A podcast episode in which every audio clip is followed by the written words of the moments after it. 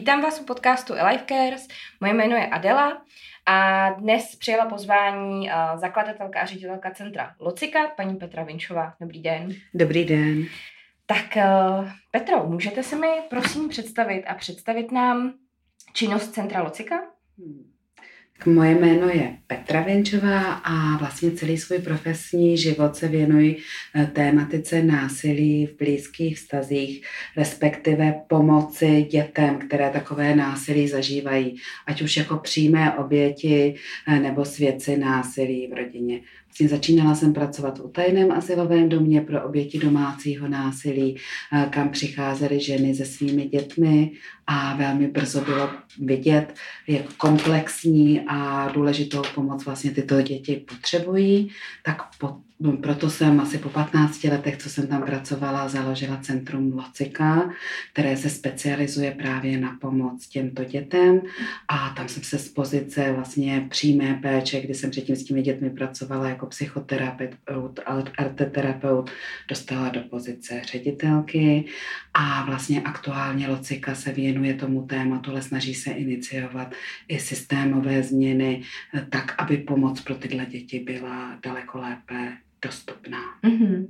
A já jsem se dočetla, že vy jste i členka výboru vlády pro prevenci domácího a genderově podmíněného násilí, je to tak? Ano, ano a dalších takových uskupení a to je právě důležité velmi proto, aby vzniklo dobré prostředí pro to, mm-hmm. aby se služby pro ohrožené děti mohly rozvíjet a aby děti, které v rodinách zažívají násilí, nebyly neviditelné oběti, ale měly garantovaný nárok na pomoc a věděli hlavně, že je důležité, aby se ozvali, aby o tom tématu mluvili, nezůstali v tom sami a že pomoc existuje. Mm-hmm, perfektní, děkuji moc. A jak teda Locika vlastně pomáhá? Locika pomáhá na, na několika úrovních. My v první řadě poskytujeme e, služby a ty služby poskytujeme jak v, v distanční, tak v osobní rovině.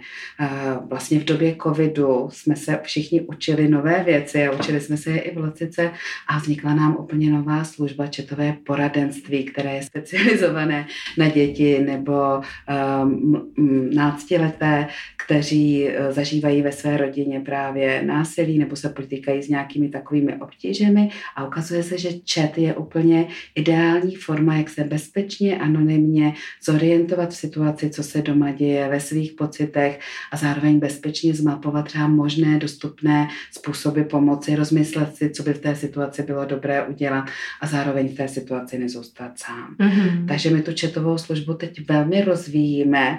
Eh, jsme těsně před tím, kdy budeme napojovat dokonce na aplikaci, takže bude možné i přes mobil, odkudkoliv se vlastně spojit s psychologem, s krizovým interventem, případně s policií, pokud tam bude nějaké vysoké nebezpečí té situaci, v které se mladý dospělý nebo dítě bude nacházet. A ta pomoc by měla být takhle po ruce, vyloženě v kapse. Mm. Ale potom samozřejmě Locika vznikla na základě toho, že jsme pracovali s celou rodinou, to znamená nejenom s dítětem, které většinou tou situací v rodině velmi trpí, ale není ten, kdo za to může a kdo by měl ty věci měnit. Eh, tu situaci v rodině by měli měnit především rodiče. Takže jsme pracovali s oběma rodiči i s tím, kdo se toho násilí v rodině dopouštěl. Eh, tento program máme teď trochu utlumený, eh, protože COVID právě způsobil to, že násilí v rodinách začalo nabývat velmi závažné podoby, jak do intenzity, tak frekvence. Takže jsme se v Locice zaměřili teď přímo na pomoc dětským obětem. Mm-hmm. A rozvíjíme takový pilotní projekt dětského advokačního centra, kde si přímo děti, mladí dospělí mohou říct o pomoc, eh, pokud třeba jejich případ už řeší policie a nebo jsou v situaci nějakého závažného ohrožení a my jim pomůžeme v tom, aby ten proces vyšetřování a vlastně řešení toho případu probíhal tak, aby to pro ně bylo citlivě, dobře nastavené, aby byl hájený skutečně jejich zájem, ale samozřejmě poskytujeme i terapii, to znamená, hmm. že následně pomáháme jim se vyrovnat vlastně s těmi zážitky, které doma zažili, ale hlavně uh, ulevit si třeba od některých symptomů některým dětem, které zažívají doma uh, tyhle věci se třeba špatně spí, prožívají ma, uh, masivní úzkost, nevědí si rady třeba z výbuchy vzteku nebo agrese a na to je zaměřená celá řada programů v centru Locika. Mm-hmm. Ale aby toho nebylo málo. Ano. tak my vlastně nepracujeme přímo takhle s dětmi, s dospělými, ale pracujeme i se školami, kde máme projekt Škola jako místo bezpečí, který pomáhá jak dětem, tak učitelům vytvořit bezpečné prostředí na škole, kde je možné o tématu, o těžkých tématech mluvit, ale kde i učitelé třeba umí včas rozpoznat, které dítě může být ohrožené násilím v rodině, poskytnout, no, poskytnout mu nějakou citlivou pomoc. A Zároveň se i učitelé mohou třeba s námi poradit, pokud si nejsou úplně tím eh, postupem jistí. A myslím si, že Locika je nejvíc jak ve školách, tak eh, v rodinách známá svými infografikami, hmm. které právě cílí na to, jak podporovat duševní zdraví, nějaké zdravé vztahy v rodině a zvládat třeba náročné situace, kterým jsme čím dál častěji v poslední době vystaveni. Hmm, perfektní. Děkuji moc takhle za uh, představení. Vy už jste se toho trošku dotkla, uh, že vlastně tihleti, ať už děti nebo mladí dospělí, uh, zažívají vlastně vlivem té situace, toho nestabilního prostředí doma, uh, jakési úzkosti, panické třeba ataky a, a podobně. Když se na vás obrátí uh, takhle mladý člověk uh, s těmihle problémy, jak, uh, jak jste schopni mu poradit? Já děkuji, to je moc důležitá otázka. Skutečně v dnešní době je to téměř jak pandemie. Hmm. Kolegové mluví o tom, že se to začíná stávat téměř novou normou, že zvlášť náctiletí zažívají opravdu masivní úzkosti, panické ataky už nejsou například ve školách vůbec výjimkou a celá řada dětí má i pod tak silné úzkosti, že si třeba začínají ubližovat nebo i velká část dětí třeba i myslí na to, že by bylo lepší, kdyby tady nebyly a je velmi důležité, aby věděli, že tady pro ně existuje pomoc. Mm-hmm. Nejenom v Locice, ale existuje celá řada krizových linek, krizových četů i krizových center, kam se mohou obrátit a vlastně zvládat úzkost se dá naučit a pak je taky velmi důležité řešit vlastně to, kde se ta úzkost bere protože uh, každý z nás zažívá třeba stres, obavy z nějaké konkrétní události, ale úzkost je velmi záludná v tom, že my vlastně nevíme konkrétně, proč zažíváme tak masivní třeba tlak, eh, bušení srdce, to že, to, že se nemůžeme dobře nadechnout a celou řadu dalších somatických obtíží. Eh, děti se potom mohou daleko hůře třeba soustředit, špatně se jim spí, můžou mít velké problémy třeba s jídlem, najednou mají třeba obrovskou chuť na sladké nebo na tučné, nebo naopak nemohou vůbec jíst a nevědí si s těmito pocity rady. Mm-hmm. A je důležité, aby věděli, že na to existují způsoby, jak ty emoce zvládat, jak podpořit zdravou sebe, seberegulaci. Některé ty způsoby nabízí třeba naše infografiky. Velmi pomáhá třeba zaměření na dech eh, nebo práce s našimi smysly, ale to, co je nám lidem vlastně asi nejbližší, je být s někým blízkým v kontaktu, mít někoho, komu to můžu říct, komu se můžu svěřit a vlastně tuhle všeobecnou lidskou potřebu dokazují i nejnovější výzkumy. Vlastně, když se v oblasti duševního zdraví teď věci zaměřovaly na to, co dětem nejvíce pomáhá zvládnout tohle náročné období, tak je to, když mají možnost s někým pravidelně denně třeba 20 minut mluvit o tom, jak se mají s někým, kdo je skutečně vidí, slyší, vnímá, nehodnotí. A je úplně jedno, jestli je to jejich rodič, kamarád nebo někdo třeba online na druhém konci světa. A je důležité, že ten rozhovor je možné takhle vést.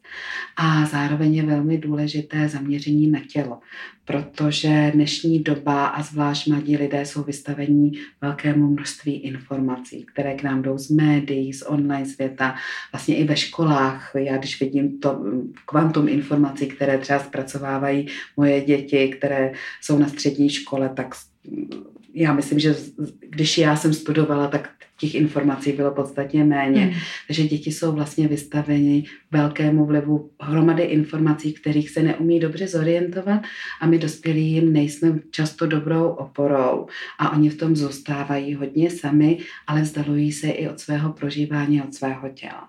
Takže velmi pomáhají i věci, které nám umožňují být v dobrém kontaktu se svým tělem, ať je to třeba jenom obyčejná procházka nebo kontakt se zvířetem, eh, třeba yoga, cokoliv, co komu vyhovuje, ale je strašně důležité to mít někoho, s kým můžete mluvit a být dobře v kontaktu se svým tělem a pokud možno chodit třeba i ven, hýbat se. Mm-hmm. Takže jestli to chápu správně, tak vlastně tenhle ten jakoby pomocník může v tom krajním případě třeba být i někdo z vašich řad který třeba sedí na tom četovacím okinku. Na, na četu určitě. Jinak Centrum Locika je opravdu hodně zaměřené na pomoc dětem, které eh, jsou oběti násilí v rodině nebo zažívají uh, třeba násilí mezi rodiči nebo mezi blízkými osobami, ale na chatu nebo telefonu, e-mailu jsou zkušení kolegové, hmm. kteří umí poradit v té první situaci, ale umí i třeba odkázat na jiné služby, které se zabývají i jinou problematikou. Protože já si dovedu vlastně představit, že když někdo tohle to prožívá, takže ve většině případů třeba takhle u těch mladých lidí může být ta příčina rodina a vlastně v tu chvíli nemám toho rodiče nebo tu, tu oporu, kterou bych potřeboval a na koho se třeba obrátit a najednou nevím, Přesně tak. kam, kam jakoby vlastně obrátit Přesně eh, tak. tu prozbu o pomoc. A asi je potřeba říct, že je důležité, že se za to člověk nesmí stydět a o tu pomoc požádat, že to není nic, za co by se člověk měl stydět. Naprosto je to normální lidská vlastně potřeba, napak je to známka nějaké vnitřní odvahy, to, že umím vlastně i o těžkých věcech mluvit, říci o pomoc, když je, když je to potřeba. A myslím, že to v současné době je i takový nový trend, že všichni se začínáme i díky covidu daleko více zajímat o duševní zdraví a to mluvit o něm vlastně k tomu velmi patří. Hmm, hmm. A teď, když jsme teda na to narazili, a vlastně na ty vztahy takhle v té rodině, tak uh, předpokládám, že se asi poměrně často stává, že když někdo takhle zažívá tyhle ty pocity, že mu rodina často nerozumí, že mu třeba nevěří, nebo že se snaží schodit ty jeho pocity a v podstatě to bagatelizovat, jako a já v tvém věku. Uh, Stává se to? Velmi často a velmi často zatím stojí to, že prostě na to není prostor, nebo rodiče e, nechtějí uvědomit, jak vlastně vážná ta situace třeba u toho e, dítěte je.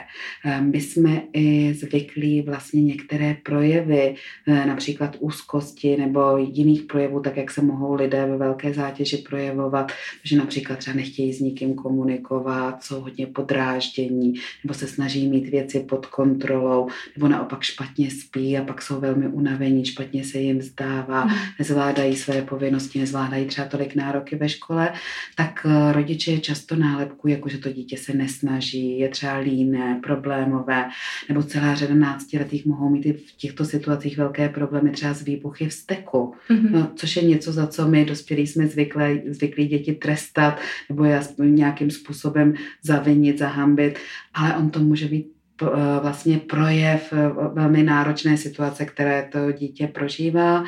A myslím si, že velkou úlohou dospělých je, aby právě náročné emoce svého dítěte ustály a uměli mu být oporou, eh, přestože to dítě se chová způsobem, který nám může lézt trošku na nervy, tak je důležité pracovat sám se sebou, zůstat tam k dispozici pro to dítě eh, a řešit s ním více příčinu a pomoct mu hledat způsoby, eh, které to dítě potřebuje. Mm-hmm. Že já jsem přesvědčená, že jak děti, tak mladí dospělí vlastně velmi dobře vědí, co potřebují, ale od nás dospělých jenom potřebují prostor, aby jsme jim naslouchali, skutečně naslouchali, co oni potřebují a oni ve velké většině případů na to přijdou jsou sami. Tak jsou samozřejmě případy, kdy už potřebují třeba odbornou pomoc, mm-hmm. ale ty se dají dobře rozlišit. Ale to, co zpravidla v rodinách vlastně chybí, nebo to, co nám mladí lidé často vypráví, že jim chybí, je vlastně někdo, kdo by je skutečně slyšel. Cítí se v té situaci velmi vlastně osamucení a rodiče se snaží spíše zajistit takové ty faktické věci, jako aby byl, děti byly na dobré škole, měly kroužky, eh, měly oblečení, oblečení, které si přejí, ale vlastně velmi snadno se nechají odradit z kontaktu, protože je normální, že náctileté dítě nereaguje vždycky vstřícně na nějaké podbídky od rodiče, který to zkouší a ptá se, jak to dítě má, jak to dítě se má, jak se třeba mělo ve škole, ale je potřeba vytvořit uh, jako lepší prostor pro ten rozhovor a nenechat se vlastně od, odbít, odradit na začátku. Mm-hmm. Já teď vlastně přemýšlím nad tím, jak, jak jakoby funguje potom ten proces. Když třeba tuhle situaci si primárně uvědomuje to dítě nebo ten mladý člověk, který v té rodině je a vy sama říkáte, že vlastně pomáháte převážně takhle v těch rodinách.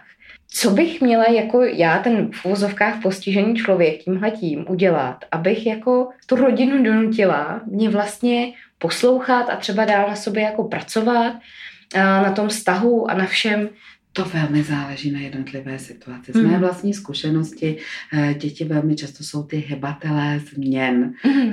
ale nemu, mo, může ta rodinná situace být i nastavená, takže s tím nemohou nic dělat. Vždycky je to odpovědnost dospělých eh, za vztahy, za vztahy mm. v té rodině, za to rodinné klima, za to, jak jsou třeba ta rodinná pravidla nastavená, ale a pak je důležité, aby se to dítě mohlo obrátit na ně, aby mělo někoho jiného blízkého blízkého, s kým může mluvit, ať je to kamarád, jiný příbuzný, vedoucí, kroužku. Eh, velmi často dneska děti hledají ty kontakty i v online světě a pokud se to naučí dělat bezpečným způsobem, tak to vlastně může být eh, taky, do, taky dobrá cesta, ale někdy ty rodiče jsou jenom bezradní v tom, jak vlastně s tím dítětem lépe navázat kontakt, tak je taky důležité se naučit třeba o svých potřebách zkoušet s rodiči mluvit, mm-hmm. říkat, co, co skutečně potřebuji a pokud se potřebuju poradit o tom, jak o tom komunikovat s rodiči, tak je znova možné využít třeba chat, krizovou linku nebo i existuje třeba rodinná terapie, eh, která je vlastně velmi účinná, zvlášť v případech třeba náctiletí, kde se o těch věcech dá s rodiči společně mluvit v nějakém chráněném prostoru, eh, kde je psycholog, který vlastně dělá facilitátora toho rodinného procesu. Mm-hmm. Strašně záleží na té jednotlivé jednotlivé situace. Mm-hmm. Já možná bych se tady ještě dotkla toho tématu. Vy jste zmiňovala, že jste vlastně, nebo že fungujete jako poradní orgán pro ty školy, že se snažíte mm-hmm. vlastně v tom vzdělávat a, a taky nějakým způsobem jim dát relevantní informace. Tak jak třeba funguje pomoc na té škole, když se tam teda ten mladý člověk obrátí, že má nějaký problém, že něco prostě řeší třeba v té rodině, že se nemá úplně dobře a potřebuje pomoc? Já mám velkou radost toho, že čím dál tím více škol má školního psychologa nebo školní poradenské centrum, kam je možné se obrátit. A celá řada dětí se také svěří třeba svému učiteli třídnímu.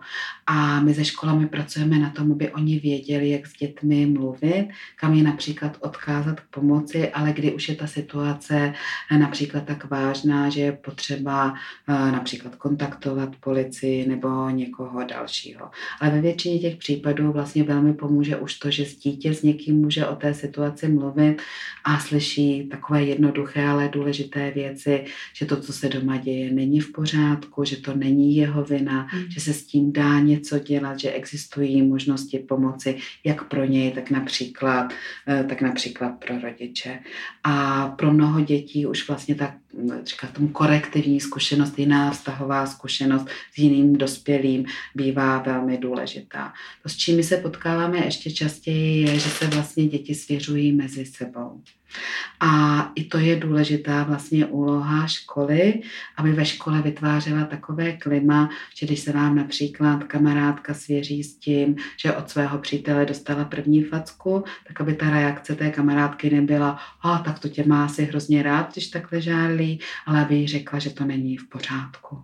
A celou řadu dalších případů bychom mohli uvádět, hmm. takže i ta úloha školy je v tom vlastně učit děti nějaké dobré vztahové principy, a vytvářet bezpečné prostředí, v kterém o takovýchto věcech mohou mluvit. Některé školy například eh, třídnické hodiny pojímají, takže je to takový jako kruh třídní, kde se dá mluvit o určitých tématech, děti mohou sdílet a to je vlastně jedna z věcí, která v současné době, která je náročná pro hodně dětí, mladých, dospělých rodin, velmi pomáhá, je vlastně sdílení vytvoření prostoru toho, že můžu mluvit o, to, o tom, co prožívám, jak se cítím a vidět, že ostatní to mají podobně a můžeme třeba sdílet, co komu pomáhá v té situaci. Mm-hmm. Protože například, tak jak jsme mluvili o zvládání úzkosti nebo stresu, eh, tak to, co se zpravidla děje v terapii, je, že se hledají různé mechanismy, zdravé mechanismy, jak vlastně úzkost, stres zvládat, snižovat tu zátěž, ale často jsou to právě malé věci, které se hledají a které pomáhají. A když je člověk vědomě zabudovává do svého života, tak oni získávají potom velkou sílu a můžou být velkými pomocníky. Kolik takhle máte spoluprací se školami, jestli se můžu zeptat? My jsme vlastně poměrně malá organizace, která působí v Praze. Mm-hmm. Takže program Škola místo bezpečí teď do něj bude vstupovat, tuším, 25. škola a my vlastně jsme víc zaměření na to, na budování příkladu dobré praxe a kvality, než na obrovský jako záběr, ale například na našem webu je ke stažení moc hezká příručka eh, pro učitele, spoustu důležitých informací tam mohou najít i třeba studenti eh, o tom, jak třeba stres ovlivňuje naší schopnost eh, se učit. Mm-hmm. Je tam například velmi zajímavý výzkum, který ukazuje, že během jednoho dne to samé dítě může mít aktuální IQ jak 80, tak 100, tak 60. Podle toho, v jak velkém stresu je a podle toho je taky samozřejmě schopné třeba vyřešit sami matematické úlohy. Takže je velmi důležité nejenom dětem dávat informace a tlačit na to, aby, se, eh, aby byli ve výkonu, aby se učili, ale také vytvářet prostředí, kdy vlastně náš mozek může dobře fungovat a děti mohou dobře přemýšlet, rozvíjet se a potom mohou být, být i v té škole úspěšnější. A my učitele vlastně eh, učíme takovéhle prostředí dětem pomáhat vytvářet, ale často je důležité i pro studenty, aby věděli, že to není třeba jejich selhání, Eh, velmi často to se to řeší například u matematiky a že to může být taky vliv toho velkého stresu, který najednou naprosto logicky vlastně sníží tu schopnost, tu kapacitu mozku, tu úlohu vyřešit, přestože to dítě na to jinak běžné situaci inteligenci, znalosti, dovednosti, koncentraci má, tak v té velké stresové zátěži nemusí zvládnout vlastně poměrně jednoduché úlohy. A já myslím, že to zná jako každý z nás. Hmm, myslím si, že i dospělí s tím často, často bojují. A a, snaží se najít, jak jakoby vlastně odbourat ten stres, aby zvládli ty jednoduché úkoly. Ale někdy je důležité si uvědomit, že to je vlastně normální, běžné, že to neznamená, že jsem teď řeknu v uvozovkách jako hloupý na matematiku, hmm. ale že to znamená, že se se sebou musím naučit pracovat, tak abych i ve stresu uměl řešit matematické úlohy a že i škola tam může proto vytvořit nějaké podmínky, kdy to půjde lepší. Hmm. Ale já myslím, že v celé řadě škol už se vlastně tohle děje, že, že tam začala nějaká změna v tom, že se musíme k sobě vztahovat vztahovat jinak, učit se jinak, měnit to klima na školách. Já mám z toho velkou radost. Hmm. Ještě chtěla říct, že i vlastně v tomhle může být hodně nápomocný školní kolektiv, že třeba ve skupině se stres daleko lépe zvládá a myslím si, že to je něco, eh, co vlastně velmi chybělo v covidu, kdy jsme všichni byli zavření a nechyběla tam nějaká ta skupinová koheze, možnost sdílet ty věci, zvládat, zvládat je společně. Eh, takže vlastně i ve škole je dobré třeba prostředí, když je možné aby se třeba obrátit na školního psychologa nebo preventistu a požádat ho, aby vymyslel nějaký program, udělal aktivity tak, aby se posílila vlastně tahle nějaká zdravá atmosféra ve třídě, ta koheze té třídy a vlastně to pomáhalo ve výsledku všem. Člověk mm-hmm. je velmi vlastně sociální bytost, eh, naše nervové systémy spolu vzájemně komunikují eh, a jeden třeba z nejběžnějších způsobů, jak my zvládneme náročné emoce, je, když můžeme být s někým dobře v kontaktu. Asi to známe, když je člověk hodně rozčílený, tak potřebuje třeba s někým mluvit nebo pomůže, když nás někdo blízký obejme. Vlastně je mnohem těžší uh, dosáhnout té seberegulace uh, sám a ta dnešní doba je klade velmi velké nároky na individualitu, ale daleko méně pečujeme o vztahy, ať partnerské, rodinné, nebo vztahy v komunitě. A myslím, že si to začínáme uvědomovat, že vlastně eh, tu společenskou zátěž nemůžeme dobře zvládnout bez toho, když budeme dobře pečovat i o vztahy. Chci říct, že na nějaké úrovni se ty vztahy vlastně posunují velmi dobrým směrem v současné době eh, Já, když jsem začínala vlastně pracovat v oboru, tak bylo běžné, že muži své ženy byli a všichni to považovali za normu. Když se zakládaly první asilové domy, tak se všichni tvářili, že rozvracíme eh, rodiny, protože žena má pár facek eh, vydržet. Dnes už si to myslím, jako nikdo nemyslí, nebo to aspoň neříká nahlas. Stejně tak, jako se třeba mění redefinice znásilnění, mění se vlastně kvalita vztahu mezi, mezi mladé generaci to, eh, já když jsem byla mladá, tak, se, tak eh, bylo běžné ve vztazích, eh, že když dívka říká ne, tak to vlastně neznamená ne, ale jenom se přeje být víc dobývaná. Dneska už by si nikdo nemyslel, že ne neznamená, neznamená ne. Myslím, že ty rodiče se vlastně učí vychovávat děti bez toho, že by používali fyzické nebo psychické tresty. Myslím, že ty vztahy se na nějaké úrovni velmi jako zkvalitňují, protože se ví, že nám to potom dá větší odolnost, že nám to hmm. dá potom mm, jako větší schopnost eh, žít dobrý život. Hmm, hmm, souhlasím. Uh, já bych se tady ráda ještě dotkla, dotkla vlastně jednoho tématu a to jsou sebevraždy u těch mladých mm-hmm. lidí, protože přeci jenom uh, i minulý rok vlastně těch sebevražd, jestli se nepletu, tak bylo uh, několik desítek mm-hmm. uh, těch vlastně dětí a, a mladých lidí je to potom tou příčinou to, že všechny tyhle ty problémy jsou, se neřeší, nebo uh, v čem, v čem jakoby tohle to tkví, že vlastně ten člověk je až v takové fázi, že sáhne po tomhle tom. Téma sebepoškozování, sebevraždu dětí je velmi náročné téma. Máte pravdu, eh, že v poslední době velmi vzrůstá. Eh, kolegové na Slovensku dělali studii a zjistili nárůst 72% vlastně pokusů o sebevraždy u náctiletých. My taková přesná data v českém kontextu nemáme, ale kolegové z krizových linek, z dětských psychiatrií jednoznačně mluví o obrovském nárůstu hluboké deprese a sebevražedných myšlenek i pokusů u dětí. A ten fenomén se zatím zkoumá, čím to, čím to může být. Pro mě to je vlastně velká ztráta naděje. To, že ta bezmoc, ta úzkost, to, co já prožívám, už je eh, tak náročné a nevidím tam žádnou možnost, jak to vyřešit, hmm. že vlastně to radši nebýt. Je, je to řešení, které se nabízí, ale je velmi důležité vědět, že ve všech těchto situacích z toho existuje dobrá cesta ven. Už mnohokrát jsem tady zmiňovala krizová centra, krizové lenky. Tohle je přesně ten okamžik, kdy je dobré se tam obrátit a všude jsou zkušený profesionálové, eh, kteří s tím umí pomoci. Mm. Troufnu si říct, že v dnešní době není nutné, aby někdo zažíval takhle, takhle hluboké pocity, eh, bez moci, strachu, úzkosti, které, které by ho k těmhle pocitům vedly, ale zároveň je velmi důležité si všímat už nějakých prvních varovných signálů předtím, předtím a řešit tu situaci dříve, než to stoupí eh, do takhle náročné eh, podoby.